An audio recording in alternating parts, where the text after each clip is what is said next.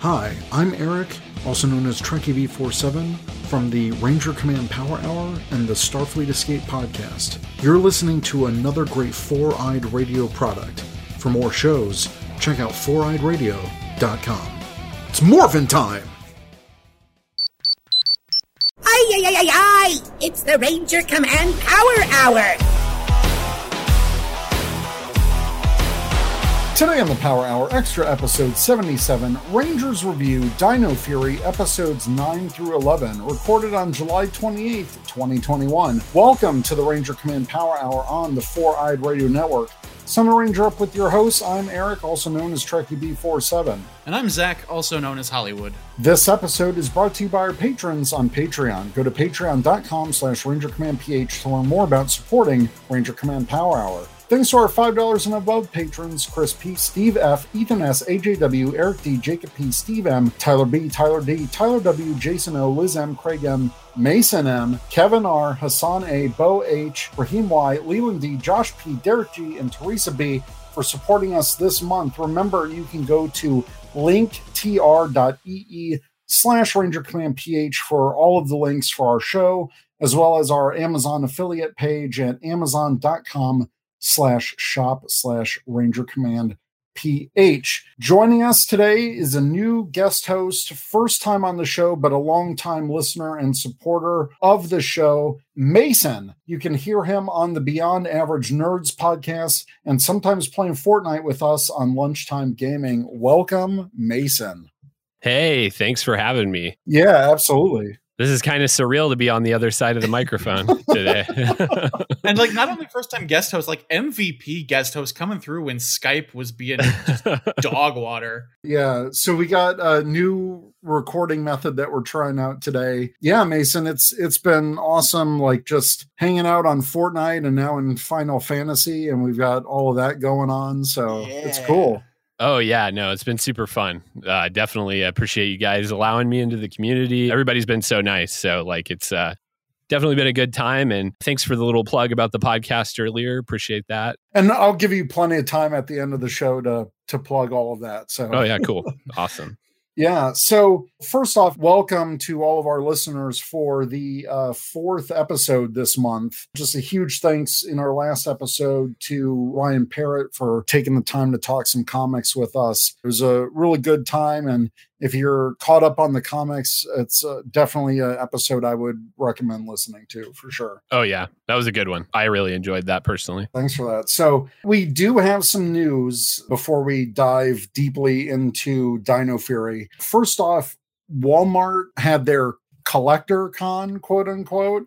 and they had uh, the 2021 exclusive was for Power Rangers was the Mighty Morphin Retro Morphin Ninjor Fliphead action figure, uh, which is currently out of stock on Walmart, but you can also get it at Hasbro Pulse. It's still available. The Retro Morphin Ninjor Fliphead, you can press the action figures back, and the Ninjor head and shoulder pieces flip, and the leg armor slides down, so you can get full battle mode Ninjor. I was not gonna get any of the retro morphin line, but I saw Ninjor and I was like, I'm getting two of them. I'm going to leave one in the packaging. I'm taking one out to put on my shelf. Oh yeah, no, I was very excited about this figure. It kind of was a throwback. I don't know if you had the like the really tall one. Is it the kid? deluxe? Yeah, the deluxe Megazord version. Yeah, yeah. It kind of reminds me of the mechanics of that, just in like mm-hmm. miniature form.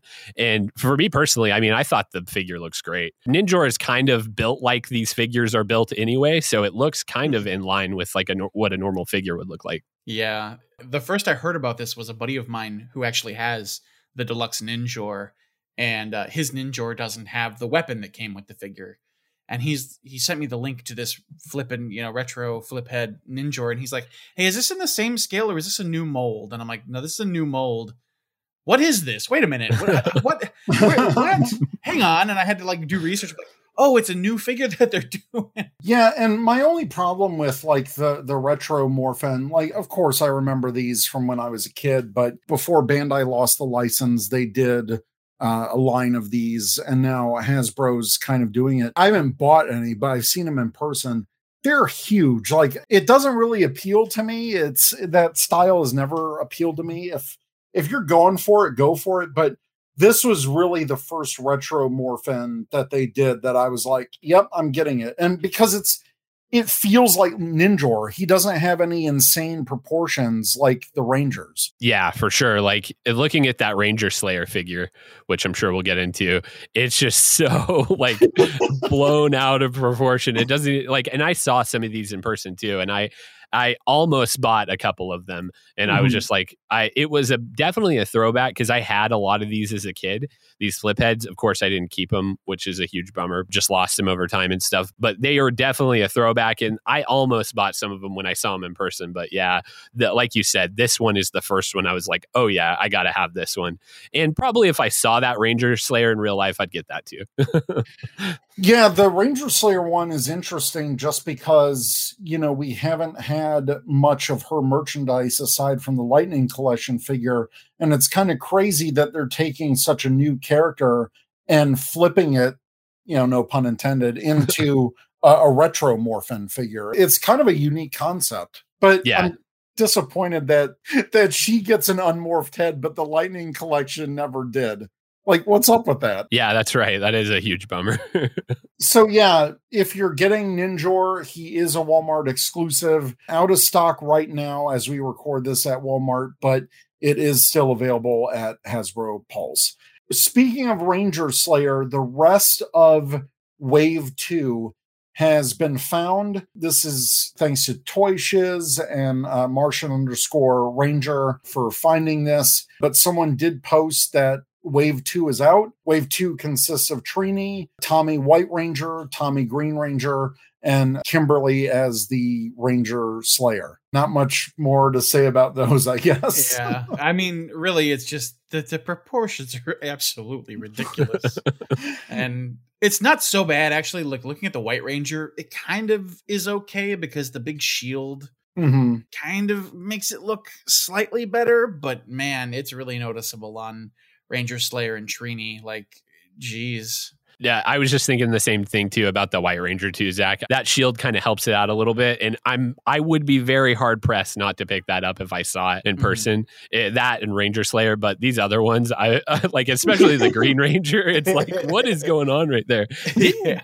didn't Bandai do a line of these where they kind of like slimmed them down a little bit? I thought they did. Yeah, it, yeah. They kind of look similar, but they were like a little bit slimmer. And I actually I liked those Bandai figures a little bit better. Mm-hmm. But you know, if you're looking for a throwback, then that's cool. I know this is will probably target some sort of collector out there. So. Oh yeah, absolutely. Yeah. So the next one is another exclusive as of this recording, we do not know the date for Hasbro PulseCon. We just know that it's happening in the next couple months or later this fall, whatever the case may be. But we now know the exclusive for Power Rangers, which is the Mighty Morphin Pudgy Pig Lightning Collection figure. And kind of a bit of story on this, but first, before we get into that, what makes this a really exclusive part of it is not only are you getting the pudgy pig, you're also getting a crazy amount of accessories. You're getting the food, you get like the nachos, the pie, the taco. You don't get the sandwich that defeated him, which I think is a missed opportunity. Yeah, that seems like a real missed opportunity. You get a big fork and a knife, which is hilarious. Yeah. And uh, two interchangeable hands, which is is always a good thing, and like a, another effects piece. What makes this unique in terms of the Lightning Collection is that the case is actually a functioning lunchbox. yeah, I don't know what this material is made out of. I'm looking at the press pictures that uh, we got from Hasbro. It looks pretty flimsy. I would not use this as a day to day lunchbox at all. What I thought was interesting was that the handle is hidden. Like when it's all in its retail form, I guess you have to open something up for the, the handle. So I don't know if this lunchbox is actually safe to put food items in safely. I have no idea. Yeah, I, I don't know if I really want to spend sixty dollars for this lunchbox and, and the action figure along with it. But uh, you know, this did kind of throw this lunchbox. I like the design of it because it did kind of throw back. I actually own from the '90s the old school plastic lunchboxes, and I have the Power Rangers one with the thermos in it. Oh and my it gosh. does it does kind of throw me back to that a little bit but like you said i i'm not sure what this is made of and i'm sure it's not going to be as good as those were back in the day so no, absolutely not. Actually, uh, it's it's kind of funny because I'm looking at the back picture for this on the press photos, and it does say "Note to parents: Wash thoroughly before use." There's just a huge warning Yeah. on there. that sounds safe Yeah. yeah. so this includes uh, the figure and seven accessories. Uh, what was interesting about the press release was that it was saying that specifically that this was a six inch scale.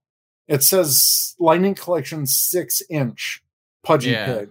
So I don't know if this is actually in scale more like with Goldar and the regular monsters, like with the Rangers, because the monsters line has been getting like progressively larger. Like Eye Guy is just some ridiculous. They showed that on stream, and I was like, "Holy crap! You could like throw that at someone and give them a concussion." yeah that thing's a monster uh, no pun intended literally, yeah. There's some unanswered questions with this. Like, I would love to see this in scale with the other Rangers because that, that's what I think the the monster line is. And I'm actually like really impressed by the the detail of it, like the promo pictures that they have for it. I mean, it's so expressive. He can eat all the food and he's got the little grabby hands, and it looks like it jumps straight from the TV show. yeah. Unfortunately, the controversy is with this price thing. Yeah. So let's let's get into that a little bit because Yeah. when we got the original press release, the price on it said $44.99. And that's what IO9 because uh, IO9 and Gizmodo they were the ones that actually uh, had the exclusive on that They they released the first details, and that was all good. Like everyone was like, "Oh man," some people were like, "Uh, the price," but you know whatever. And then I asked because on Hasbro Pulse website when they put this on Hasbro Pulse, I sent out to our press contact. I said, "Hey." the Hasbro Pulse site lists this at fifty-seven ninety-nine, and I said the press release says forty-five. Can I get some clarification? And this is what our press contact said to me and said to the guys at IO9 and all that stuff. Uh, the product copy sent out earlier this week did not correctly reflect the current U.S. retail price listed on Hasbro Pulse. The U.S. retail price for Pudgy Pig is $57.99. Apologies for the misinformation.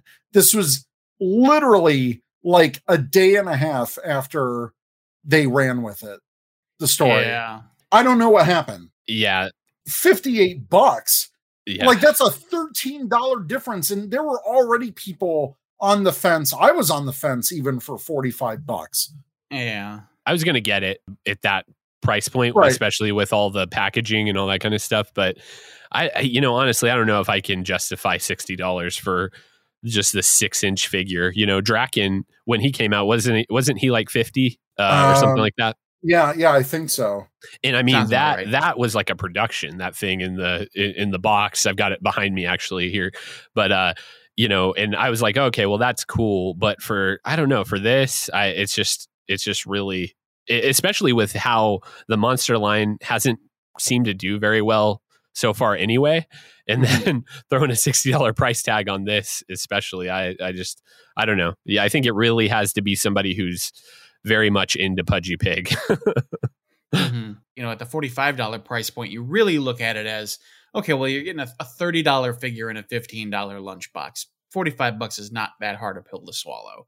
But for nearly 60 bucks, uh, I can't see justifying that price. So, for comparison, the uh, last year's exclusive, the Drakkon figure, uh, that was forty nine ninety nine. okay.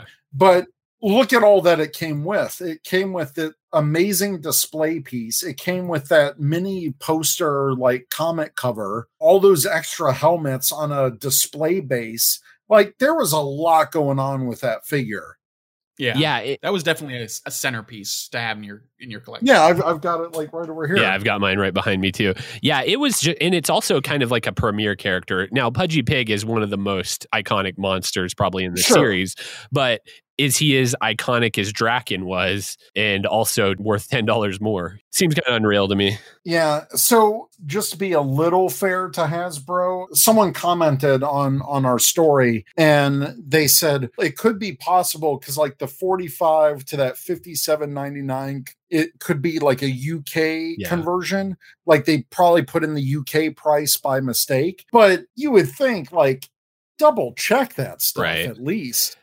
So Yeah, it- it's just a huge difference. Yeah, I mean, I work in kind of products with what I do and work, you know, and I'm sure they have whole teams that look over these things before they do, like before they Oh, put these things out to release because they're putting it out to millions and millions of people. On my small scale, I'm like double checking every single price point thing because I don't want to have to honor a price that I'm, you know, that's way under what we're trying to offer for it. But yeah, Mm-hmm. I mean, that's kind of a that's a really big flub uh, on their part, honestly. But I can see the somebody putting in the euro price, but surely there was somebody in the higher Yeah. ups that would check that, you know? You would Yeah. think so. Now I'm kind of wondering, like, how would that look if they originally announced the 57.99? Would people just accept it automatically and be like, "Oh my god, Pudgy Yeah. Pig in a lunchbox, yay!"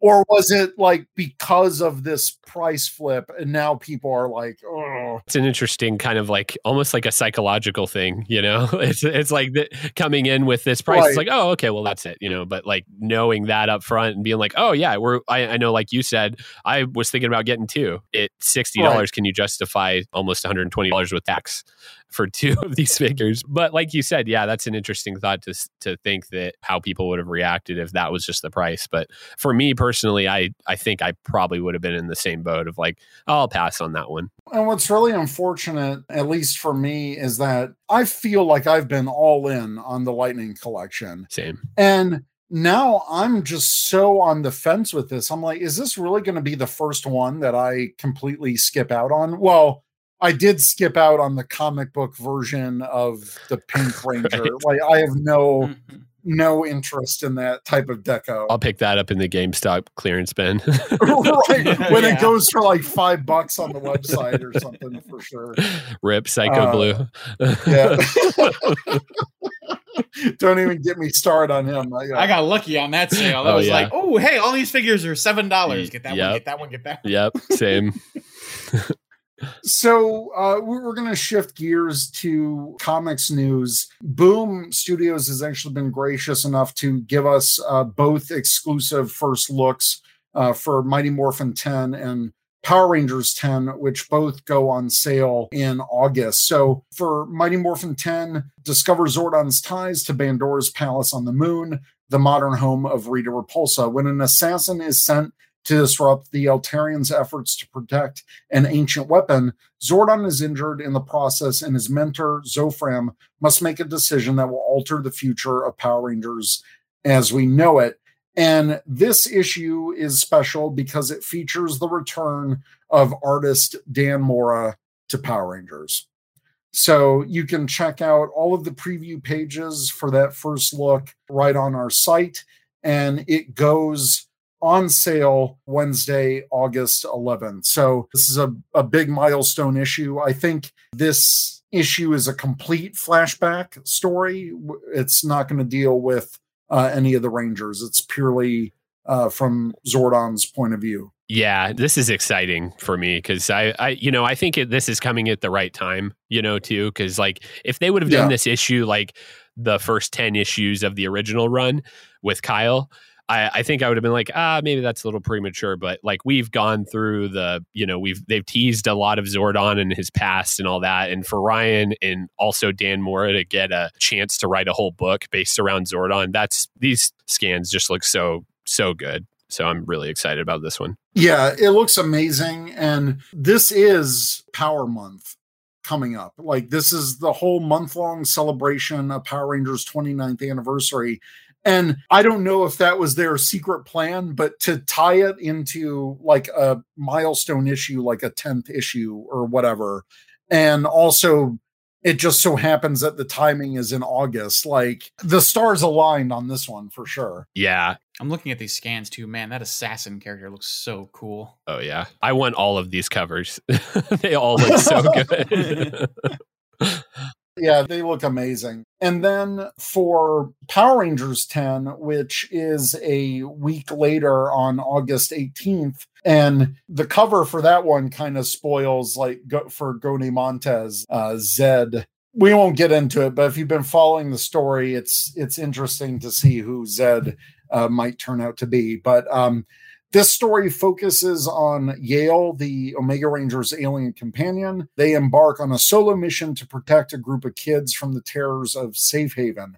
Guided by the voice of the Blue Emissary, Yale will travel closer to his destiny. But what does this mean for the Omega Rangers? So, uh, if you've been keeping up with the comics in Power Rangers 9, the Omega Rangers kind of left Safe Haven and they they were in a hurry and they left behind Yale. Yale got picked on by some of these kids and kind of wandered off. And at the end of Power Rangers 9, you see the broken remains of the blue emissary from necessary evil when kia killed the blue emissary so i think it's exciting that there's kind of like this spirit of uh, the blue emissary that's kind of connecting with Yale. It's going to be an interesting issue. And speaking of Kia, in the preview, we actually get to see the moment where Kia releases Yale from those uh, dumpsters that the Omega Rangers use. We get a little bit of backstory on on Yale and pretty cool stuff. Yeah, all of this lore that they're just diving into is just so cool. Mm-hmm. And I felt a little middling with the comic the last few issues, but like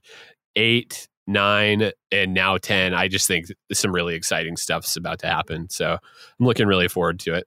Yeah, I think we're getting to that part in both arcs where it's like we're we're reaching that like climax and it's just going to go full speed from here on out. Yeah, it's super awesome. This Trini cover is rad, by the way. it looks so good. Oh yeah, when I saw that one, I was like, "Yeah, this is this is pretty nice," and that's by uh, uh Yijin Park. Yeah, um, and it reminds me of like the Peach Momoko, the, her kind of morphin type of covers. So it's a different take on that. It's definitely cool. So more variants for me to try and right? Try and collect. Right same.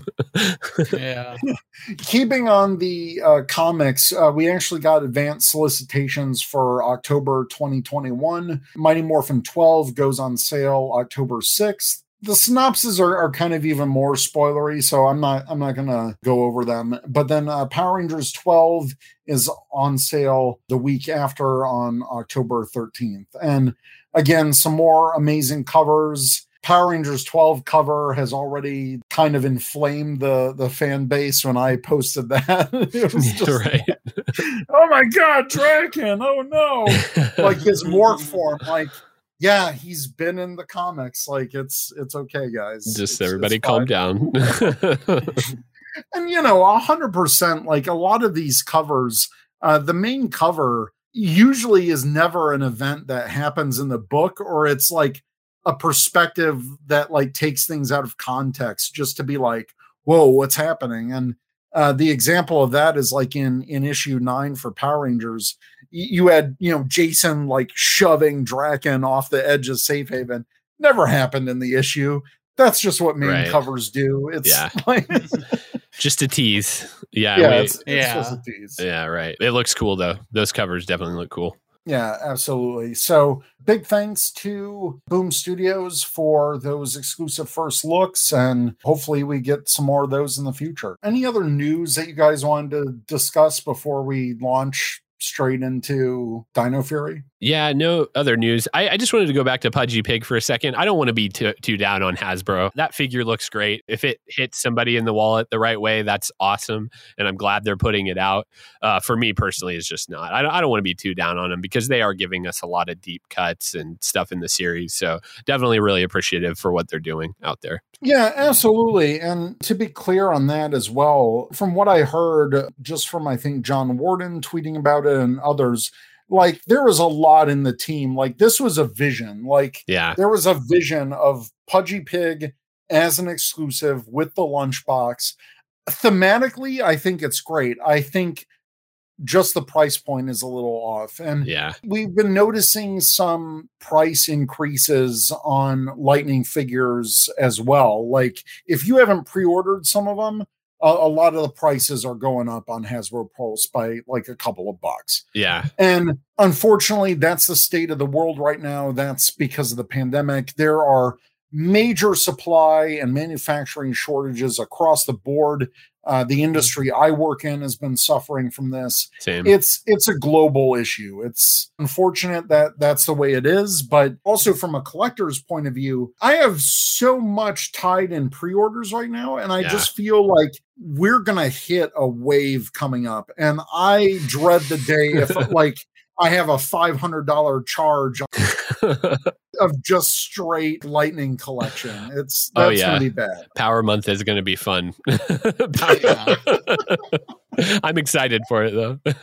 I think too, like I don't know about your guys' local stores, but my stores, the shelves are barren. oh it's it's terrible yeah. There is no product anywhere. So, like, while my wallet appreciates that right now, I know there's going to be a day coming soon where I walk into those stores and literally every peg is full, and I'm just sitting there like, uh oh, time to sell an organ. right. Exactly. Yeah. It's the state of the toys is just really hard to deal with right now. It's it's just sad. it's super Well, you think about Yeah. when we were kids going into the store and just seeing all, Oh every God. toy we wanted there, you know, and now my kids, they enjoy going, but it's the same thing all the time, you know, and it's Yep. just, Yeah. and it's like, oh, there's four Power Rangers toys. And my five year old, he's really hard into Power Rangers right now. Like that's nice his favorite show. He loves Dino Fury, like the whole thing. And at my Walmart just got the first wave of the Dino Fury figures that are out. Like just they got 'em. just got the first wave Yeah, or they just put them out or something, and it was only Blue Rangers too. So like, I don't even know. Your Walmart got the figures? Wow. yeah, right. My Walmart has Jack and Squat. Uh, I went in there, I don't know, like a week ago, and literally there was no Ugh. Power Rangers anything on the shelf. No Dino Fury, no Lightning Collection, nothing. Yeah, it's been hit or miss in my area. I'm in the burbs and you know, you can go five miles and Yeah. there's a Walmart like everywhere. So, you know, I, I'll hit up the local Walmarts occasionally, the local Targets, yeah, and it's just hit or miss across the board. Like the one Walmart has like a backstock of Beast Morphers figures and mixed in with some Dino Fury. oh yeah, And I don't know what the breakdown was on that Dino Fury blue figure, but it's insane. There's way more of him Yeah. than there needs to be. and it's mess. It's the only one that's like really messed up too. Right. Which is totally unfortunate. yeah, And um it's the state of everything, like supply lines, all of that stuff. yeah, It's unfortunate. One Walmart, half the toy aisle is just empty, or Yeah. like three fourths of the toy Mhm. aisle. And it's not just Power Rangers; it's it's everything. It's every line. Not gonna lie, it's a little bit depressing. And if Toys R Us didn't go down like two or three years ago, they would have definitely gone down because of COVID. yeah, like sure. that was just a matter of time with Toys R Us. But it, it makes me nostalgic for those days. I could walk into any store and be like, I'm in Right. Power Ranger land. And like, yay. eh, There was no shortages. There was no, you could get plenty of everything that you wanted. And now Oh, yeah. it's like 90% is online for me. Yeah, try finding a Zord anywhere. A Zord. Like when we had when we were kids, the Zords Oh, were God. everywhere. That was like the first Yeah. toy they put out a lot. So it's it's sad. I did, however, the other day, um, there's this discount store called Ollie's in my area. I don't know if you've ever heard of them before, but I found the uh Beast Morphers, the Beast King, like the yellow one, the yellow morpher, for five bucks there. So I I picked. Oh, wow. Up. Yeah, I picked two of those up for my kids. they were excited. Nice. Yeah, so Nice. that was cool. I'm always oh my picking gosh. up the props when I see them. That's always a good one, man. I know this the, the whole toy situation, but that's what's worrying me about the Lightning collection. I've got so many pre-orders that I'm keeping track of, and you know, like the Red Ranger Sentry that I ordered two from Target, and every other week I'm getting charged from Target sixty bucks. Like Just Yeah. release it already. Yeah. Yeah, that's a hard system. I would almost rather just order from Hasbro Pulse than pre-order from Target. Like, just I um, the Sentry I ordered from Hasbro Pulse. I know I'm probably I'll probably get it like two months later than everybody else, but I like just those charges coming in all the time is just so frustrating. Well, I, I did pre-order one at Hasbro Pulse, oh yeah, uh, but I also got two at Target because I wanted to army build. yeah, that's that. cool. 'Cause Yeah, I, I just wanted a Drakkon surrounded Yeah. by like the Red Ranger sentries. I, I just think that'd be amazing. yeah. I've said this before with that particular figure. I think they really missed the mark by not putting a skull head in there from the comics. Like, Right. Yeah, I think that would have been awesome. Maybe they'll release that as a separate thing. Yeah, it would it would be cool if they did like a, a variant of that just for just for Skull, like Yeah. Ranger Sentry Skull. I, Yeah. I think that'd be neat. That'd be awesome. And you know, maybe some extra deco or you know, separate Yeah. him as like a commander or whatever he was. Maybe take a little bit of liberty and just change something on it. Yeah, for sure. Well, let's not think about our future wallets any more than uh, than Yeah. we're dreading. Sorry about the tangents. no, no, it's Yeah. it's great. It's great. Pardon us while we mourn Toys R Us. every day, every day. No, I'm I'm Yep. good. Power Rangers Dino Fury. So we have been doing the episode reviews in three episode chunks, and it just so happens that Netflix released three new episodes last month in June, which feels like a lifetime ago. Yeah.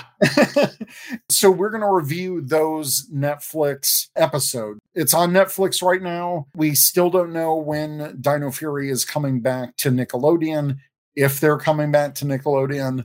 Episode 12, which hasn't been released yet, was teased during Power Morphicon. We we talked about that on a previous episode. There is a, a clip floating out there for episode 12, but coming soon has been like a month and a week. now. It's been like five weeks. So oh, Yeah. you know it's coming out August 1st. Like right after we record this, it's going to drop. oh sure. Yeah, that's probably what kicks off Power Month. It's like, hey, more Netflix episodes. And we're like, ah, dang, we look like Yeah. idiots.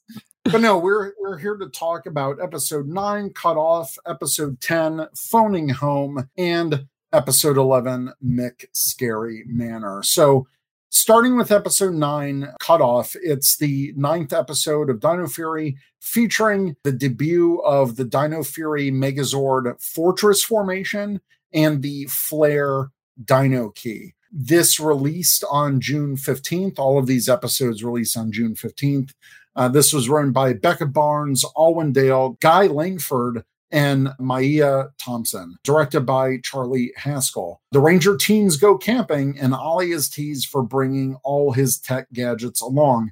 But when the teens get in trouble, his savvy use of tech might be their only hope. I thought this was fun. Yeah. I definitely related to Ollie in this episode because I'm very much a like city person. So like if I'm going camping, I want I want to go glamping. I want like the heated tent, the, the power generator to run my TV and my PlayStation. Like I want all the tech to make camping as comfortable as possible. yeah, I want to go camping with you. you know, it's funny. My favorite part of this episode was not related to Ollie at all, even though I really do like his character, mm-hmm. was the Izzy and Javi's battle with Void Knight. Th- yeah. That Oh, was just man. such a cool. I, I watched that a couple days ago with my five year old, mm-hmm. and we both during that fight were like, "Oh man, this is awesome! Like this is just, just the choreography of that fight and how it all went down, and the sound effects and everything. It just that was just such like a nice visual. What I really appreciated, just like continuity wise and, and kind of a, a point of uh, dialogue in the actual episode, is when Zayto and Javi and Izzy first confront Void Knight. And Zayto's like, oh, yeah, that's right. This is the first time that you guys are finding out about him. It was just such a like nice, nice moment with them because it kept that continuity going. And and you're like, dang, like nine episodes in, and that's right, they haven't battled him yet. So I, I thought that was a, a great one. I loved the monster in this episode, uh, Yeah. Rustafa. So hilarious. And the whole chicken crossing the road, like that's what that joke is for humans or whatever. yeah, it's so funny. Yeah, no, uh, I I was thinking the same thing. That that uh monster, it was just it was made so well. It, like you said, it was just a funny point in the show, and that's one I'll remember from this season for sure. Not as iconic as Pudgy Pig, obviously, but kind of like some of the Zeo monsters and things like that. I'll definitely remember that one from this season.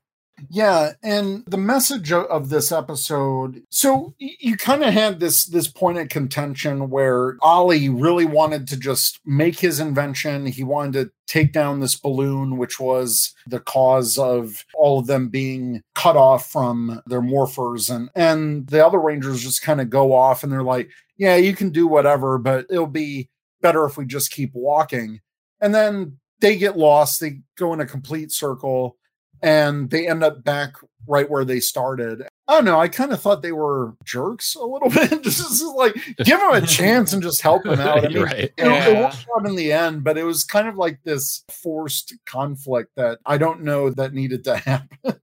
yeah, it was one of those things where I think they were just trying to drive home a point so largely they made the other rangers look just mean in a way you know that mm-hmm. that's kind mm-hmm. of thing and then like you said it, it all comes around back at the end and they have a good laugh and all that stuff but i definitely am really enjoying these ranger focused episodes though before we get into some of the big stuff they're really building out like you guys have talked about in previous episodes right. they're really building out the story and the caricatures of the character like i don't think in beast morphers or ninja steel we ever got a this much of a focused episode for like a character where it's like, wow, we really know a lot more about him than we did even before. Yeah, especially with Zoe, I think she got such shortchanged in, yeah. in Beast Morphers, you know, being the only female ranger of the team. Whereas that's a complete opposite with Dino Fury, even though like Amelia and, and Izzy, they're getting so much focus. They literally had like two episodes each oh, yeah. that really focused on them. And I'll keep saying that that first episode, that was more of an Amelia, more Amelia and Ollie, but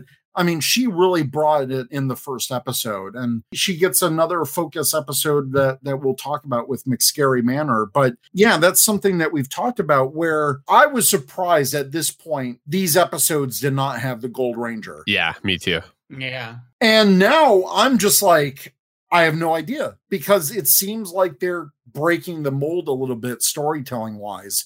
And I like it in a way because it seems like up to this point with 11 episodes, every character has at least got a focus episode or two focus episodes. And I enjoy that. I enjoy that because we're focusing on these characters yeah and we're getting to know them before the sixth ranger kind of takes the focus away from them yeah, right. And even the villain, like Void Knight, he's probably my favorite villain in a long time for this series, just because mm-hmm. he's such a conflicted person, all in all. A lot of his drive is for his wife or whoever's in the tube that we got left in episode eight with that tease. But like we, you guys have talked about before, he's scared of the Sporix as well. Like he's, it's kind of, he's just got such a conflict going on with him and character building. And I, I think that's just really awesome to see for the villains in this show. Yeah, absolutely. What was unique about the Zord fight this time? I was really impressed because, again, I didn't watch Ryusoulger, but I was really impressed by the fortress formation. And I got such a nostalgic trip because it reminded me of tank mode for the original Mighty Morphin Zord. It felt like such a callback to that. Yeah, I felt the same exact way about it. It, it was uh, yeah. that whole thing was such a spectacle too. It was just so awesome to look at and I, I hope the the actual toy whenever that comes the actual deluxe zord like come on hasbro like let's get a transforming zord here. Yes give us fortress mode please. Yeah I, I hope it can combine and, and can do that. That'd be amazing. But yeah what you were saying before like the focus on izzy and javi with with their fight and their conflict with void knight they got to debut a couple keys. Yeah, everything about the choreography, the fight, you know, the mix between the Sentai footage and American footage was really excellent. That was a good one. It was a good episode all, all, all the way around. I, I felt it didn't really lack very much, in my opinion. Just some notes for this. This episode is the first time that a Sporix is collected before it can hatch. Again, this is the first episode to be made available on Netflix prior to it being aired on television, which now we're really entering an era of streaming for Power Rangers. Mm-hmm. I just wish we knew like a more consistent schedule or what's going on. I think the next six months are going to be interesting in terms of transitioning from Nickelodeon to Netflix. Yeah. Do we know if they're completely if they're going to air these on Nickelodeon? Is that going to be a thing or? I would assume, and I'm I'm just speculating. I'm assuming that this Nick contract goes to the end of the year, Okay. and they at least finish out the first season. Yeah. I hope we get episode 12 before these all have to air on Nickelodeon because every time I watch this show, it leaves me wanting more. And I'm just really glad they're making that move to a streaming platform to where I could, and also like you can watch it in super high def. Like watching it on Netflix Oh my god! is a different experience than watching it on Nickelodeon. Yeah, there's no little Nickelodeon thing in the bar. And I've mm-hmm. noticed editing wise, usually when you come back from those commercial breaks, they repeat the last line Yeah. from right before. And with this one, they didn't do that. It was almost like a continuation, like they said a slightly different line, Yeah. but you could stitch that together and it, it was fine. Like, I want this show on Netflix. And you're right, the HD, they film it in HD. So to get these on a big TV, and it's just like, man, the colors pop, the special effects pop. Like, it's just such a bright, vibrant, good looking show. yeah. And Power Rangers has been good looking all the way since Samurai. Like, you know, say what you will about the quality of the Samurai season, but that Blu ray uh, set for Super Samurai is amazing quality. And that kind of bums me out. I know we're getting into this streaming era, but we still don't have like a complete season for Beast Morphers on physical media. yeah. And I don't know if we'll ever get Yeah. that.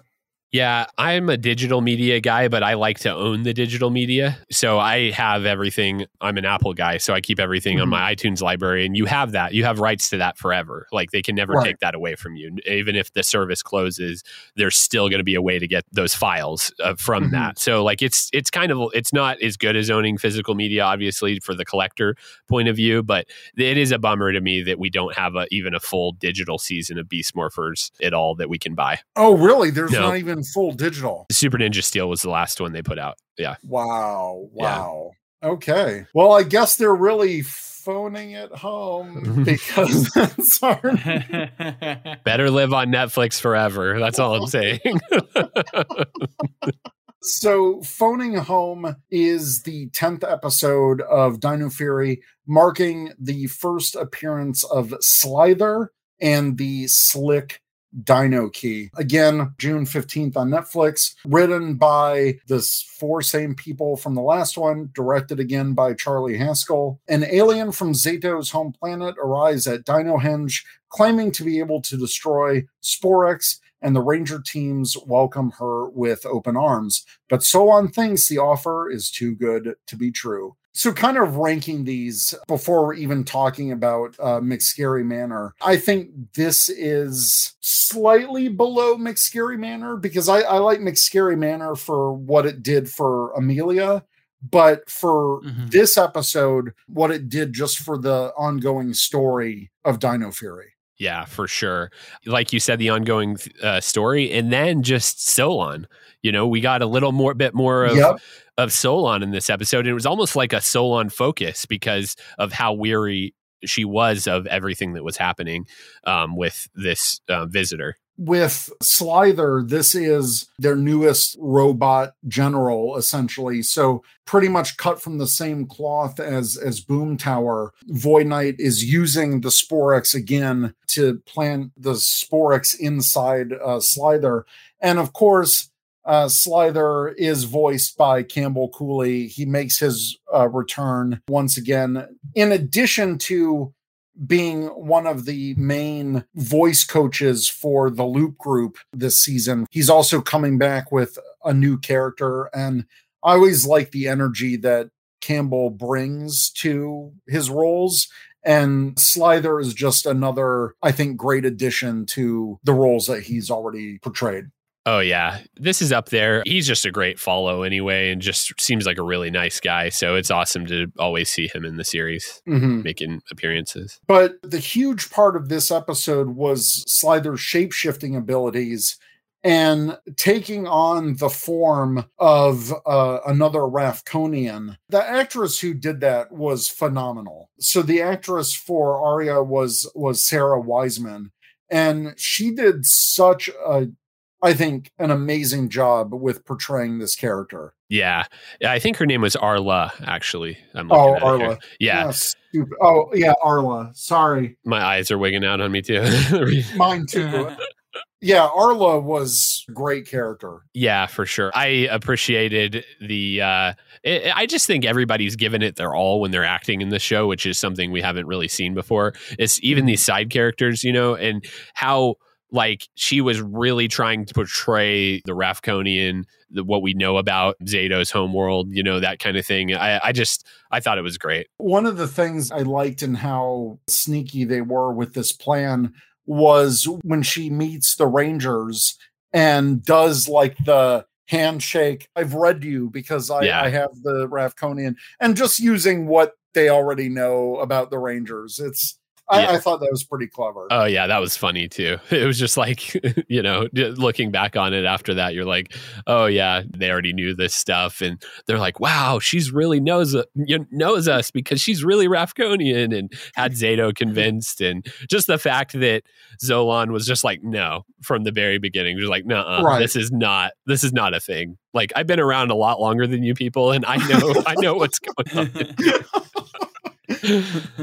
what a great character moment for Solon. She's kind of like the canary in the coal mine, like, no, this is a mistake. Don't do it. We can't completely trust her. Like, why are you giving her complete access to the base? We don't even know her. And I think that shows just how desperate Zayto is to make a connection back to his homeworld. yeah, for sure. And I'm wondering how that's going to play out when the Gold Ranger arrives, because I would think that Zayto would know that that's his teammate, because I would assume that he's the same one. And again, we don't know any of the story, but you know, it would kind of be nice to see if if Zayto almost distrusts him. Like, wait, are you really the Gold Ranger? I was just thinking the same thing. Like it'd be cool if they had friction yeah, and maybe, you know, like they were distrusting at first and it led to some even a fight scene or oh, two that would be really be cool. awesome. Yeah, uh, we keep bringing up the Gold Ranger, but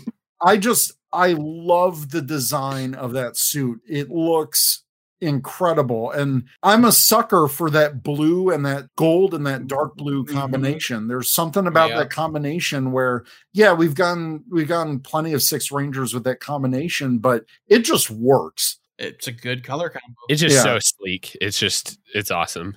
I've seen some like Ryusoulger type pictures. The armor that is coming in this show is going to be insane. Like Mhm. like the future armor that's going to be unlocked. If no one's looked up the Ryusoulger armors, gold gets some freaking wild looking power. Oh, really? Oh man. Yeah. I, I'm not, I don't I'm not very familiar with Sentai in general, but man, getting into the next episode, we'll get into it. But that armor on Pink just looks so awesome. Yeah, yeah, that was very incredible. But I thought it was funny because when we had those preview pictures ages ago for Dino Fury when they leaked on the main site, and there's that like really cute picture of like the alien dog and Zayto, and now we finally know that it comes from this episode. right? Yeah. And I just think that was so hilarious is that that's what Solon used her mistake for. She was thinking she was making some great uh Rafconian uh, cuisine and it's just dog food. Yeah, and you know this the message in this episode translated to my five year old in the way of just not being so trusting and letting anybody you know Mhm. in the door and all that kind of thing. It was really a, a lot of these episodes have been great teaching moments, as Power Rangers just has been for many years and stuff like that. But like the message here for the kids was like, hey, don't just trust everybody you see, especially in the world we live in today. And like we had a conversation after this episode that that message translated to him just watching the episode like oh so maybe when somebody comes to my front door i don't just like open it up and let them in like whoever it is you know and Mhm. I, I just thought that was really good and i just think they're doing those type of things throughout this series in such a fun way that's something I, I kind of want to dig into a little bit before you know we continue talking about these two episodes. Obviously, Mason, you have a kid that loves Power Rangers and is in that target demographic. What has just been the the experience with maybe Beast Morphers and, and Dino Fury with your children? It's been so fun. I mean, like I think uh, Beast Morphers wasn't like it was definitely a step up from Nin- Ninja Steel, but it wasn't like Dino Thunder or something like that for mm-hmm. me. But I think just the fact of sitting every week and watching with them and enjoying these shows, and then especially like Jason coming back because he was watching a lot of the Mighty Morphin. Mighty Morphin's his favorite, is Yeah. as all of us, you know, or, or a lot of us growing up, and you know all that. But Jason coming back in Beast Morphers and just the whole thing and uh, you know he loves dino charge he loves those characters and things like that. So like it's really translated well for him to like really grow as a fan for these last two seasons especially uh, and and he's even picked up on like yeah i, I like dimensions and danger but i didn't really like ninja steel you know? So he's watched a lot of those episodes and he's like yeah he's like daddy but beast morphers is just so much better. And then we st- he's been excited about dino fury since i showed him the trailer the day it came out you know last year. And so like we ev- like that was the nice thing about nickelodeon is that was our ritual on saturday mornings. Like Yeah. it kind of brought me back as a kid too. Like like, we would just get up and we would watch the episode of dino fury together and then you know and they would both my five and two year old boys they would be just so excited. And that and it's just been such a nice experience to like experience that with them that i experienced as a kid kind of bringing it back a little bit. So Now, when when Mick came back, was was your kid excited about that? Was he like, wait, I know that guy? yeah, he was like, "That's that's is this Ninja Steel? Did we turn on Ninja Steel?" I was like, "No, it's Mick, it's Mick," and, and he's like, "Oh, okay." And like literally that episode, I mean, for is a fan for 25 years of this show, for them Yeah. to like explain that in the Morphin Masters a little bit, like it brought me to like almost tears. Like I was a little bit emotional about it, and he just thought that was so cool. Like that, a- anytime you get a cameo in any of these shows, and that's why sure. Beast Morphers was so cool to him because it was so cameo heavy and Ranger heavy, and they did a lot of that. Obviously, with COVID, Mhm. we probably won't see much of that with uh, Dino Fury, but yeah, that was super cool to him. He was. I just had to explain, like, no, we're not watching Ninja Steel, we're watching Dino Fury. Obviously, I wasn't a huge fan of Ninja Steel, but it's those moments that they've been building the last four or five years where for the kids, it kind of feels like that Zeo moment that we grew up in. It, it feels like the world's just becoming a little bit more connected. Yeah, I definitely feel that. Like the world building they're doing and just feeling like the connected universe and stuff like that you were talking about with Zeo, it, it's definitely super fun. Yeah. Mhm. And for the Gold Ranger, you know, the Gold Ranger and Zeo is from a different planet. Everybody loves the Gold Zeo Ranger. So I'm hoping that the Gold uh, Dino Fury Ranger lives up to that as well. And I'm sure it will. It's just. Uh, Yeah. And just like just kind of the social stuff they're they're doing there with the Gold Ranger and all that kind of stuff too is is awesome. So looking forward to when he's coming for sure. Uh, So one of the moments in this episode was because Solon was out of commission, Zayto had to summon the Zords with a password, and he's just like, "Zayto is cool." Yeah. I thought that was ridiculous. Overall, I really enjoyed the Zord fight with Slither. yeah, I did too. The Zayto is cool. Side note on that, my even my five year old thought that was lame. So he was just like Zayto. Why? He's like, Daddy, why would he make his password Zayto is cool? Isn't that like easy?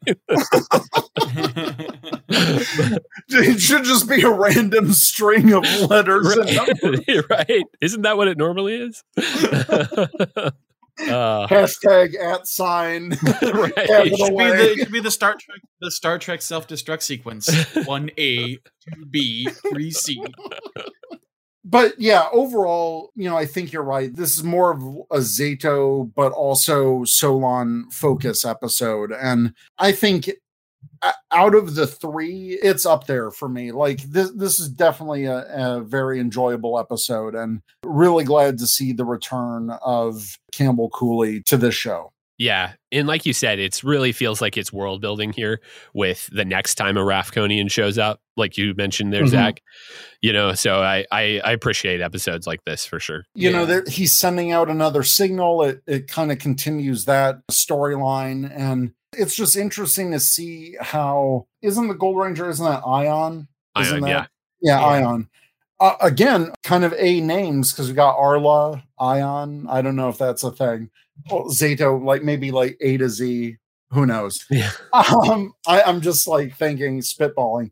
But depending on on his backstory because it could go one of two ways. Either he's also in like suspended animation for 65 million years like Zayto or he is the new gold knight from rafcon so Right. he's either he's either contemporary rafconian or he's literally Zayto's teammate from the past and i think both would be interesting but I'm actually wondering if maybe somehow the powers, like if they do get the signal out to a Rafconian and they send in the Gold Knight, like I wonder, like if they all fell during on Earth. There's just so many story possibilities. Like either the Gold Ranger left Earth 65 million years ago when Zayto was defeated, or he's reinforcements. I I, I don't know.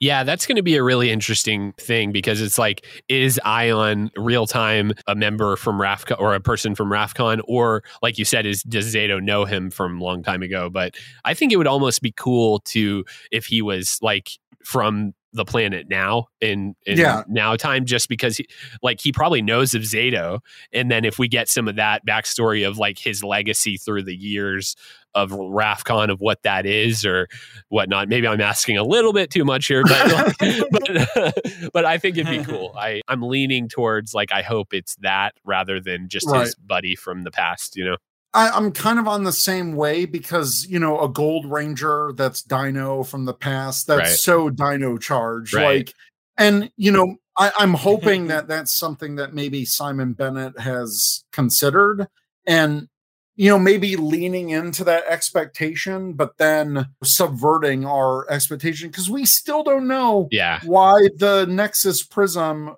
went into the water and then came out right. there's like all these like dangling plot threads that are happening. Yeah, I feel like they're just like Easter eggs in a lot of ways too. So like I Yeah. Simon Bennett, I feel like he's been very intentional with this series and how Mhm. he's he's put it together. So I don't, uh, you know, I don't think it's. I think we'll get our answers for sure Oh yeah. by the end of it all. So Absolutely. I don't think we're gonna have to wait 25 years to get an answer. no. like the Morphin Masters. no, we won't. Um, so I guess the Megazord fight footage was obviously the the Megazord fight footage that's all Sentai based, but um, the ending blast that the Megazord uses to destroy Slither's disguise as Rustafa did not happen in the original footage of Ryusoulger because that monster kind of went off and, and fought again because they used that footage of him in Cut Off getting destroyed. So they totally repurposed that footage of that monster from the Sentai to give us an additional fight and having Slither's shape changing abilities even go into monster form, which I think is a clever use of the Sentai footage to again repurpose for the story you're trying to tell rather than you know chasing what the Sentai did. yeah, no, I I agree. I think that's really cool that they used it that way. Here's another thing I forgot to mention this. There was some Levi Weston that was playing. Speaking of Ninja Steel, oh, really? on, on, on the radio, yeah. Uh, they they mentioned there was like, oh, I I didn't know you were a fan of Levi Weston and, you know, talking to Solon. So, oh, okay. I'm not a very familiar with Ninja Steel, so I didn't get that. But that is hilarious. I do like yeah. that. So he, he was the he was the Gold Ranger from, Yeah. from Ninja Steel. Yeah, That's cool. Yeah. That's awesome. There's another brief reference there. Yeah. No, I like it. I like all the the mentions and stuff. It's cool. Let's get into episode 11, which I think was a super strong episode for Amelia. This was McScary Manor, uh, the 11th episode of Power Rangers Dino Fury, featuring the debuted appearance of the Blazing Dino Key and Blazing Battle Armor. Also, the debut of the Demetro Blazing Zord and the T Rex Blazing Megazord. This episode was written by Becca Barnes, Alwyn Dale, and Johnny Hartman, and again directed by Charlie Haskell. Power Rangers likes to do these blocks of directors, so this Netflix block uh, was all directed by Charlie Haskell. Amelia investigates a haunted house against Pop Pop's wishes. When the ghost puts Amelia in jeopardy, she discovers the reason for her grandfather's overprotective attitude. This episode was hot. I mean, uh, just like the with the fire and and and the blazing dino key and all that. But no, I I really enjoyed this one. This one was, I think, a great way to to go out on this block of episodes. Super strong focus for Amelia. Yeah. This one was definitely, I think, my favorite of the three. Getting that focus for Amelia, learning a little bit more about her backstory, and then not only that, but having her be the first Ranger to debut the power up Battlizer. That was awesome. Oh yeah, heck yeah. I mean, everything about that. I mean, there's so much more of this to come, isn't there? Oh yeah, so here's kind of like an interesting note. So Amelia becomes a first ranger other than Zayto to use the Mega Fury Saber, that's one. But she uses the blazing battle armor before anyone else, a power up that her Sentai counterpart never used. So that was all original. Oh, oh wow, that makes it even better. That is Yeah. epic. Th- yeah, that whole scene with her and just taking charge and just her character has just been so awesome. And then you can tell that the actress um, Hunter Deno, she's just put so much into that role as well too, which is just so exciting to see. And she's just super nice, just in general person. So that episode, like you said, that was my favorite of the three, just because of how just epic visually it was, you know, with her and um, using the battlizer and all that. That's one of the great things about this episode. But I thought Pop Pop was going to be kind of this one off character Yeah. that we saw. And now we're finding out that he has such a bigger role to play in this.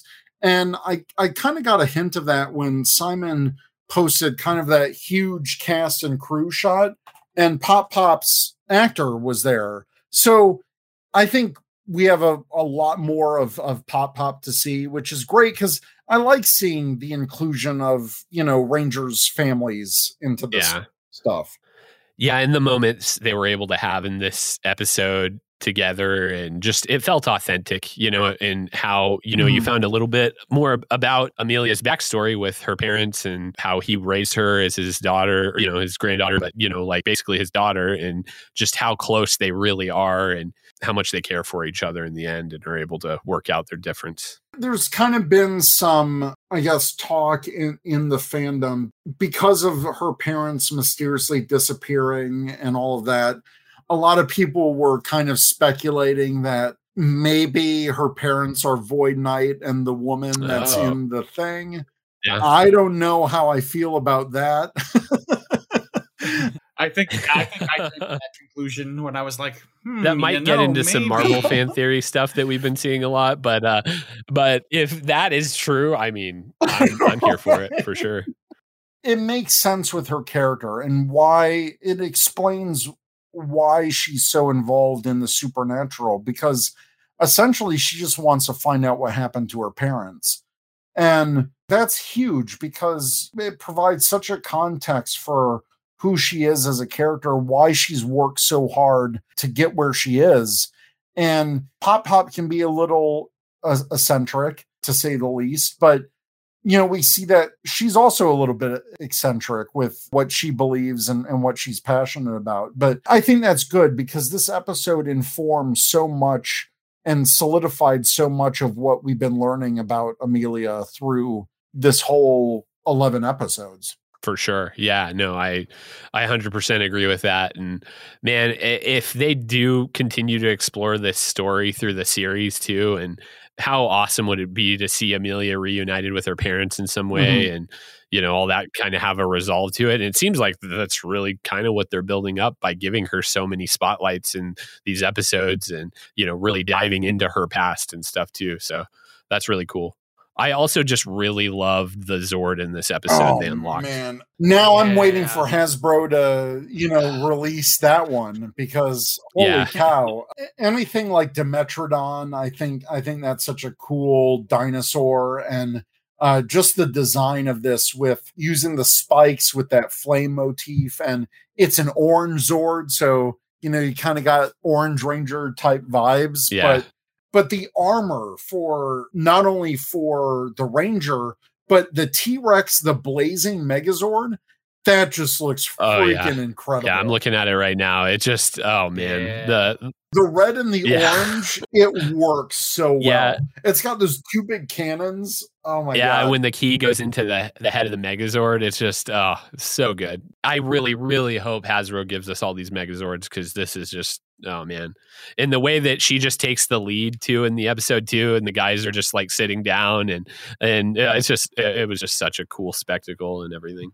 I also really liked the monster in this episode with Tombstress, who, when I was watching this episode, I'm like, God, she sounds a lot like Jane. And sure enough, oh, okay, she voiced K- Kira uh, Josephson voiced Tombstress in this episode. I think I picked up on that too. Yeah, no, because I remember.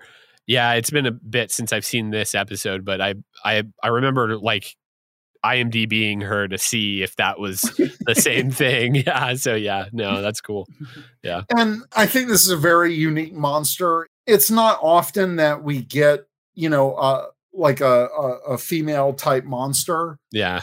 And you know, when they do lean into that, you know, they really lean into that. Yeah. Her powers were just hilarious though, with like the different emotions and Zayto's just like, yeah, whatever just to see Javi completely wig out, like, oh, oh I'm so emotional. I know, I know. It's so funny. Javi in this episode, after getting hit with a monster attack, is me after a couple of drinks of Jameson. That's awesome. the, the design on of this monster, like half mummy, half like um, pyramid sphinx, like with the eyeball in the middle. It was just yeah. such a cool design. Mm-hmm. It's an amazing design, and I liked how. I mean, they kept making fun of the monster too when when they were battling, like you know, talking about the pointy head and, and all of that. So, just a really fun episode for this. But my God, to have the Pink Ranger get the power up, and it ties in that I really feel that in addition to Zayto, Amelia is really going to be the standout character in the yeah. series because she was our introductory character in the first episode. And she's been such a strong focus, even in not her focus episodes. She's yeah. she's had like an important role for for each one.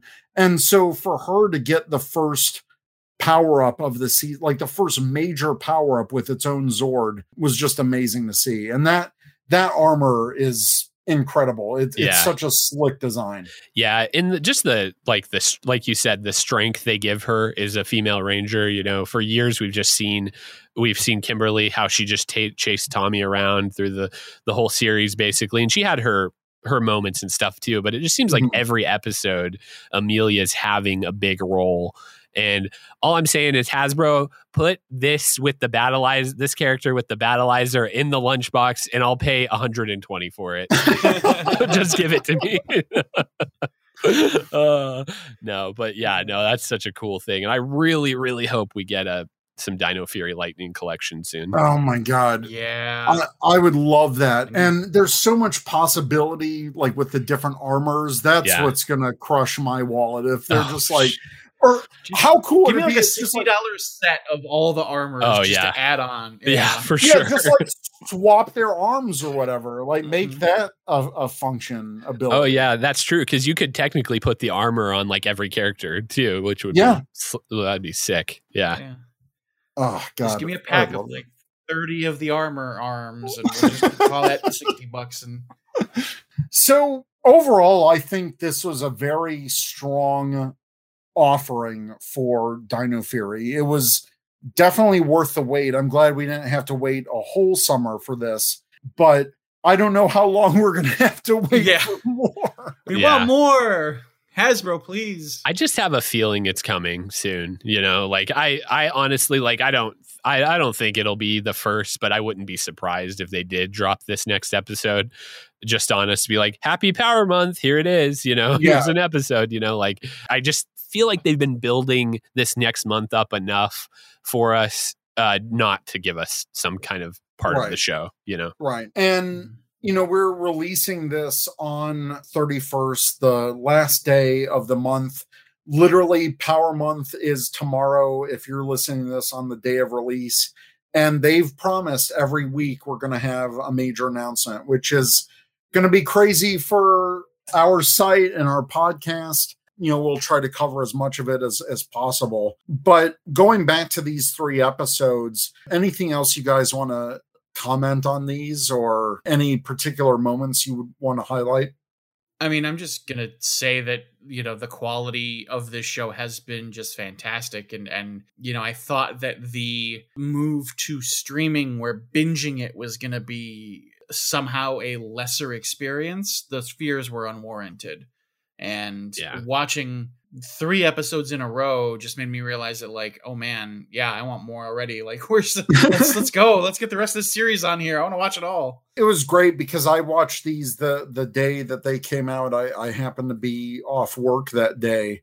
And yeah, three episodes of, of Dino Fury in a row. It, it was a fun binge. It it was just a fun three episodes. Yeah, I would uh, personally, I would really like them to release maybe a couple at a time for us, not just give us the whole season Yeah. coming up, just because, like, you know, once a week, even like Disney does it with their shows, you know, Disney Plus and things like that. I would be so cool with that because, just like I said earlier, I like the experience of watching it weekly. Uh, gives me something to look forward to, and watching it on Netflix too, getting the full experience, like the the audio quality, the HD quality. Like my wife, like whenever Power Rangers is on, she like goes in the rooms and shuts the door because I've got that thing cranked in the in the house, you know, because I'm like, I we're just all in, and it just the the visuals and the audio has just been so stunning for this season, especially to me. Um, just you oh know, god, the the music. yeah, I mean, we, we haven't even touched on on the music for these episodes, but I've noticed so many of those like those hints of the ongoing themes and yeah, every episode is is orchestrated with its own jingle with its own mood with its own Mhm. theme incorporating also the dino fury like the main themes and like the main power rangers type orchestra stuff. Uh, i said it before and i'll say it again. Uh, bert Selen is doing an amazing job oh yeah. uh, scoring this whole series. Oh yeah, and I gotta say this is. I mean, Mighty Morphin is just so iconic with the morph, sure. but this is my favorite morph of most of the series. Like, uh, honestly, just the way it happens, and like we said, the score in that it's like almost like a Tron type feel, you know, like yeah the way it comes down and the bass Yeah. drops. I'm like, I get chills when the bass drops during that morph sequence because it's just so good, and the way it like the slow morph, the build up to it too. It's just. It's just awesome. Like I'm just so glad. yeah the synthesizers and having that eerie feel to it Yeah. but also it it, it just it pumps up so much because Right. yeah you're right when that bass drops and it's like Ooh, yeah. and you're Yeah. Ah, like oh Yeah. what a morph Oh yeah, I that showed that. synth vibe, man. That whole synth vibe. Just can I get a soundtrack Oh, OST album release, please? Please, please, please. i really hope they release this. it uh, digitally but thankfully pr unreleased on uh, youtube is extracting Yeah. the music for this and god bless him because yeah. holy Doing cow he's- work. Yeah. yeah. exactly he's uh really cranking out those uh nice track. So yeah, and I love the opening sequence of this show now. Like at first, I like everybody was. It kind of felt like, oh, Yeah. we'll see, you know, like. But like, I never fast forward through the opening sequence of this show too. I just love it so much. I get it stuck in my head all the time because I watch it just so much with the kids and stuff. that's awesome. Yeah, Well, we actually have some Ranger Nation answers uh, Right. from our listeners. So, first up on Facebook, we've got Midwest Tokusatsu. I'm all caught up. The episodes are kind of meh. Uh, still feeling the Neo Saban vibes. Oof. Uh, next, we got Jordan Horner, who says, It's been good. I wish they would come back a bit more hot with the story, but the episodes weren't bad, and you get to see the team gel a bit. Robbie Eleanor says, I've watched up to Mixed Return and it's pretty good. Me and my girlfriend have been watching together, and the only real downside for either of us is the Pink Ranger. Both of our worst characters, but enjoying the show overall. Wow, that's interesting. Yeah. That's Robbie, wow. I mean, hey, everyone uh, has you know their own opinion. So Sentai Five said McScary Manor took me by surprise with the Amelia development and her being the first female to debut a power up. Plus, the female version of that armor was never in Ryusoulger, so the fact that there's one here technically makes it a Power Rangers exclusive. Need more of that in the future. Von Bomba at Mr. Cooper 92 said, Out of the three new episodes we got, I really enjoyed the last two. It's really nice seeing Zayto and Amelia's characters fleshed out. Seeing Amelia being the first to use the flame armor was a treat to see. Also, I have so many questions for Pop Pop. At Burg- Burgundy Ranger says the episodes continued the strong storytelling and character development we got in the first eight. Hunter slash Amelia is quickly becoming one of the most popular Pink Rangers ever. I think we're in for a long wait for the US debut of Gold. It'll be on Nick after hiatus and 9 to 12. Maybe. I, I definitely agree with the Hunter Amelia becoming one of the most popular Pink Rangers Oh, yeah. ever for, for Yeah. sure. Oh, yeah. Uh, the Parker Star Month at the Nick Fan Club said, I have. They weren't quite what I was expecting, but I liked that they were each a focus on one of the three initial Rangers of the season. Oh, that's right. Yeah, it kind of cycled back Yeah. to uh, pink, blue, and, and, and red. They were also each properly funny. Amelia getting the power up was fantastic. Hopefully, gets more use than Dino Armor X Charger from uh, from Dino Charger. Ash at Deoxy360 said, I loved episodes 10 and 11. It's setting up some big things for later down the line. Edward Sanchez at Edward is so cool. I really enjoyed watching all the new episodes. My favorite one is episode 11 at Hunter Deno. Did a great job in it. And Edward, you are so cool, just like Zeto. Zeta. uh, Dino Dog 96 at D Cunnin 283799642 said, uh, so hyped for the second half of the season. Pal at Paladin4221 said, enjoying the early antics of Slyther, the executive producer. Also wondering just how we will see the rest of the series. Josh, the Toku fan at Shinken Red 813, enjoyed the last new ep a lot. Jane is better as a villain than a, co- comedic relief. At Toku Chris, good friend of the show, says, Where is episode 12 at? And in reply, the Plastic Geek says, This feels like the slowest season ever. I, I think it feels that way just because we we want more. We want more of this story. We just want it to come out already. Yeah, for sure. Well, Tyler Bozetsky at uh, Tyler Bozetsky wrote a novel, Okay. which I think is pretty much the same length as all the rest of our comments. So I think this was him trying to just like purge his thoughts and never talk about Dino Fury again. Put it out there. But- so certainly reads that way.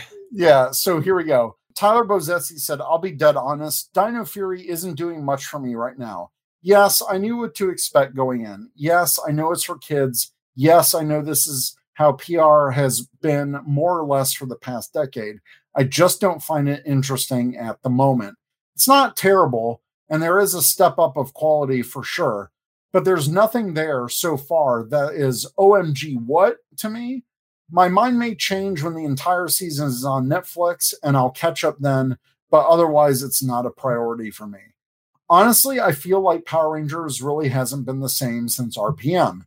The only things I've really loved TV wise was Dino Charge, Dimensions in Danger, and the cool fan service we got in Beast Morphers. Everything else has been meh.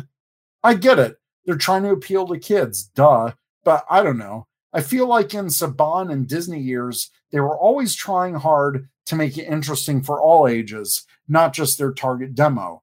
That's what's been missing from modern Power Rangers, I feel.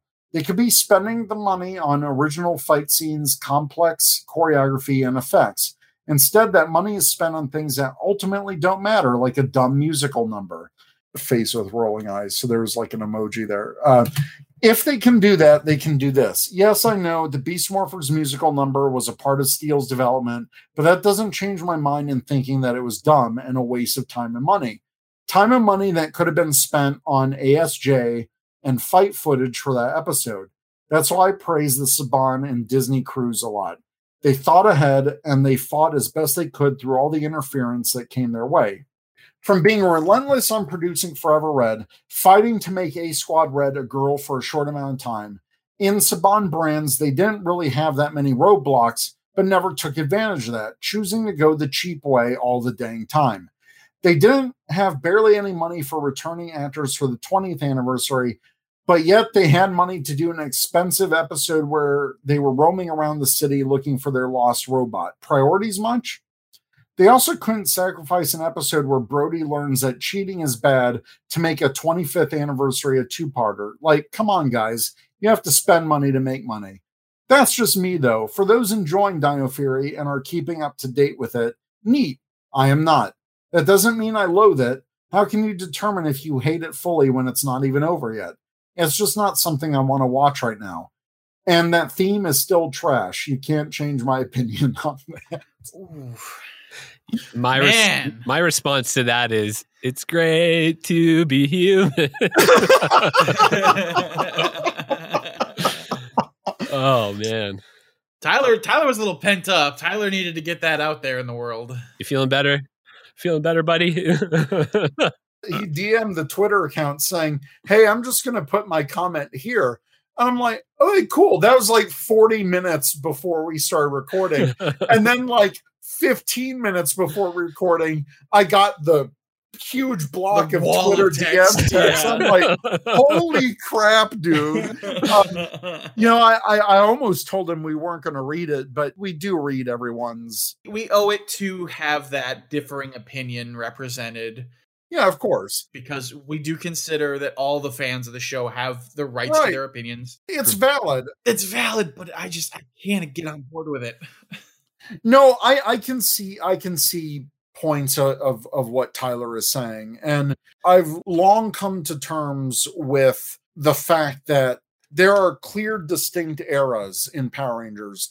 The Disney season was a unique, yeah, experience that at the time I don't think was truly appreciated, but over the years we're all looking fondly back on oh, those oh, yeah. Disney seasons and it was just a different I know Disney was a little bit more hands off. Obviously, they still had say in what happened, but you had a mix of executive producers that each brought something different to the table with those seasons. And it felt fresh every time. I totally get that. The Neo Saban era, yeah, it was kind of a step back. And not all of the seasons have have been on my top five list or, or whatever, but I can appreciate different parts of the seasons. You know, I can appreciate Dino Charge and you know that that being the season that you know got my wife back in into Power Rangers. And you know there's there's all those special moments and God, Lord knows over the past 7 years we've talked about all of those ups and downs yeah, I think uh, Megaforce was a collective hell for a lot of us. But the episode that he was talking about, the one where it was just from Tensou's perspective and he was running around the city, yeah, I get it. Like there's an expense there, and the executive producer wanted to tell a unique story. But I love that episode because it was so completely different than than what we got before. And oh yeah, yeah, it's yeah. Was it out of place in an anniversary season? Whatever but I can value what what Tyler has said. because I think there is a valid discussion there we're not going to have on this episode, but I can understand that, you know, a lot of the, the fan base getting burnt out. And Yeah. because a lot of it does feel the same and it feels like that formula. And maybe Hasbro is still writing a little bit of that formula with with Dino Fury, but I think Dino Fury is changing. And who knows if we're going to get another Sentai adapted show. I don't know. I'm not getting into that Toei versus Hasbro thing because we we just don't know enough information, but whatever happens, I'm still excited for Dino Fury. We're only a fourth through this season. We're like literally a, a fourth Yeah. way through the season. And all of the plot lines that they have set up just to see what how that's going to transition throughout the next you know 30 something episodes or 30 episodes is going to be huge Yeah. And the thing about we've never gotten or we haven't gotten in a long time is plot lines translating to the rest of the series. You know, like we've had all these one off episodes for such a long time. And, you know, there's, it feels like there's something in every episode that's building to something bigger, you know? Mm-hmm. So, like, you know, I, I just really appreciate what they're doing. And, you know, Tyler, like you said, he's entitled to his own opinion. And s- some of that is absolutely true. Like the Disney era was great. Like, and I, and I miss the Disney era and there, but there Yeah. were some downsides about the Disney era as well. So th- there's this and that, but uh, overall what we're getting out of this cast and crew and just just the good stuff that's coming from it really outweighs the bad for me. And like we had talked about earlier i'm seeing this through the lens of watching it with my kids for the first time too. So Right. i definitely have a different viewpoint on it and i'm just really excited that they're excited about something that i'm i've been into for so many years. So that that really makes um, some of it for me too, but like I just really see the series as a good series, and what we're getting is you know something we haven't gotten in a long time since the SPD Dino Thunder days is how I feel about it. You know, Right. And to go back to Simon Bennett, I, I know there's, you know, a lot of praise for Simon Bennett and, and rightly so, because I think he's giving that yeah, fresh perspective that what Tyler is, is talking about. To me, this this feels more in line with an early Disney season right, than a Neo Saban one. And yeah, you can argue about I, we didn't talk about Jane and J-Borg at all in this episode, but I feel like they're there for the kids. And Mason, you'll you'll have to tell me if I'm wrong or not.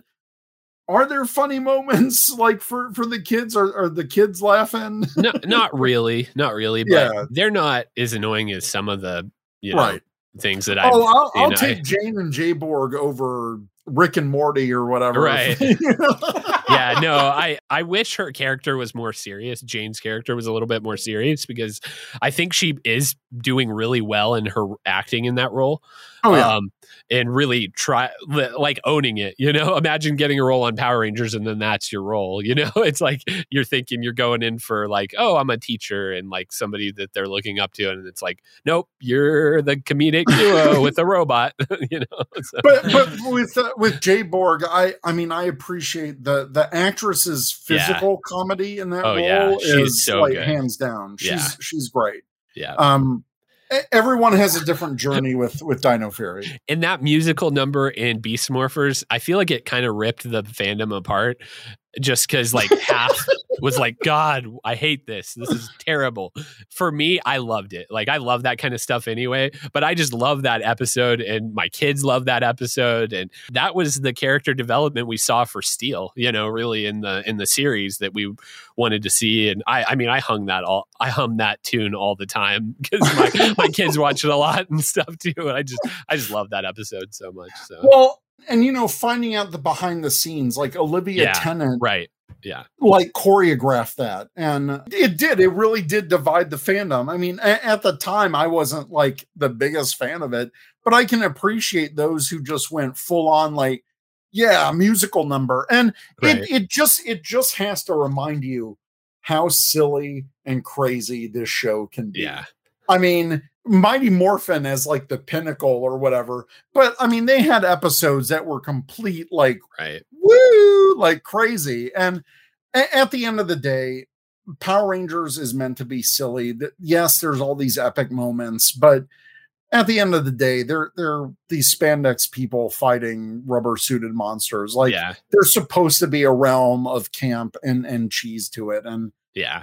I, I think that's endearing in, in the long haul. Yeah, and you know, with Dino Fury being funny and having these moments and whatever, there's so much like seriousness to it too. Like that Mhm. scene with Pop Pop and Amelia, you know, like there's so much kind of feeling that they're trying to bring to this season. And that's what I really appreciate about it. Like Beast Morphers felt a little forced to me in places, like like the Sure. acting especially and things like that. And you know, there there was problems. It was a good direction they were going in, but it felt forced at times. I don't feel that with Dino Fury a lot. I don't feel a lot of Right. moments, you know, which I really appreciate.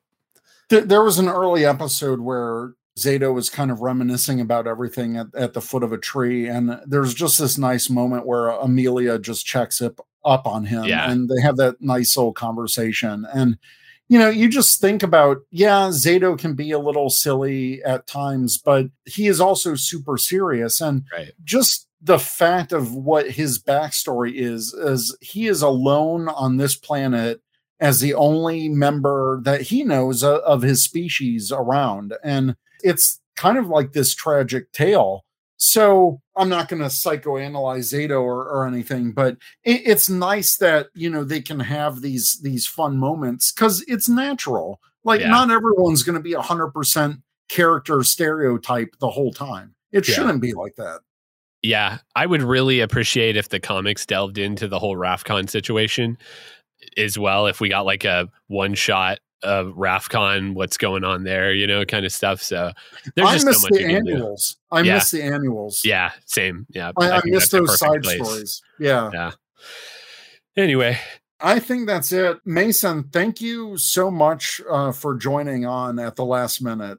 oh yeah, no, thanks for having having me. This was a ton of fun, and I'm always willing to do it in the future too. So Very cool. Uh, so what do, what do you got going on? Use this as your chance. Plug your socials. Plug uh, the projects that you got going on. Okay, cool. So uh, I'm a part of a podcast called Beyond Average Nerds. It's me and my two buddies, Weston and Aaron. We kind of grew up together through our teenage years, and we started out as like a retro review gaming podcast, but we've kind of just moved into nerd culture and talking a little bit about everything. So it's a fun hang, and our dynamic is kind of funny too. s- Uh, at least I think so. And just uh, uh, we have a lot of fun over there. So if you want to check it out, that'd be great. And um, it's uh, Beyond Average Nerds is the name of the podcast. We're at Beyond Average Nerds on Twitter. I'm at uh, Mason Merrill on Twitter, and that's I think that's pretty much it. So Nice. Yeah. Uh, I've I've been listening to the Beyond Average Nerd episodes. It's it's a really fun time and uh, I really like the the groove and the camaraderie that you guys have. So Oh, it's thanks. it's a lot of fun. Appreciate that. Yeah, it's it's Yeah. a fun hang for sure. Absolutely. Zach, where can people find you? Oh, they know where they can find me. I'm on Twitter at Hollywood Zach. I'm on TikTok at Hollywood Zach. I'm pretty much everywhere at Hollywood Zach. Yeah, and you can find me on uh, Twitter and Instagram at TrekkyB47, as well as uh, my Twitch, where I do lunchtime gaming, uh, which I don't know what's going to go on with that as we get later on into the year, but we'll see. Um, but yeah, everyone can find me at TrekkyB47. So, uh, Ranger Nation, let us know what you think. If you have questions, you can email us at rangercommandpowerhour at gmail.com or check us out at rangercommand.com. We're on Twitter at Ranger Command PH and on Instagram and Facebook at Ranger Command Power Hour, all one word. Uh, once again, Mason, thanks for joining us. Would be happy to have you on the show anytime. Thanks. I really appreciate it, guys. It was super fun. Awesome. And to all of our listeners, thank you for listening for uh, the past four weeks of Ranger We Command. need a little vacation, I think. Yeah, yeah. As a listener, it has been a great treat. I I really enjoy listening to the show. So um, keep it up, guys. Thank you. Thank you. So we might throttle back a bit in August, but we've got a couple special things planned or, or in the works. So uh, stay tuned because it is Power Month, big news time for the Power Rangers fandom. So we'll see you all next month. Later, everyone. Bye. Bye. You've been listening to the Ranger Command Power Hour, only on the Four Eyed Radio Network. You can catch a new episode every other Saturday. Find us on the Morphin Grid at www.rangercommand.com. Follow us on Twitter at Ranger Command PH. Like us on Facebook and Instagram at Ranger Command Power Hour. Ranger Command is also on Patreon. Become a patron by pledging as much or as little as you like every month and receive cool perks. By pledging, you are helping us make our show even better. Go to patreon.com slash rangercommandph to learn more. Thanks for listening.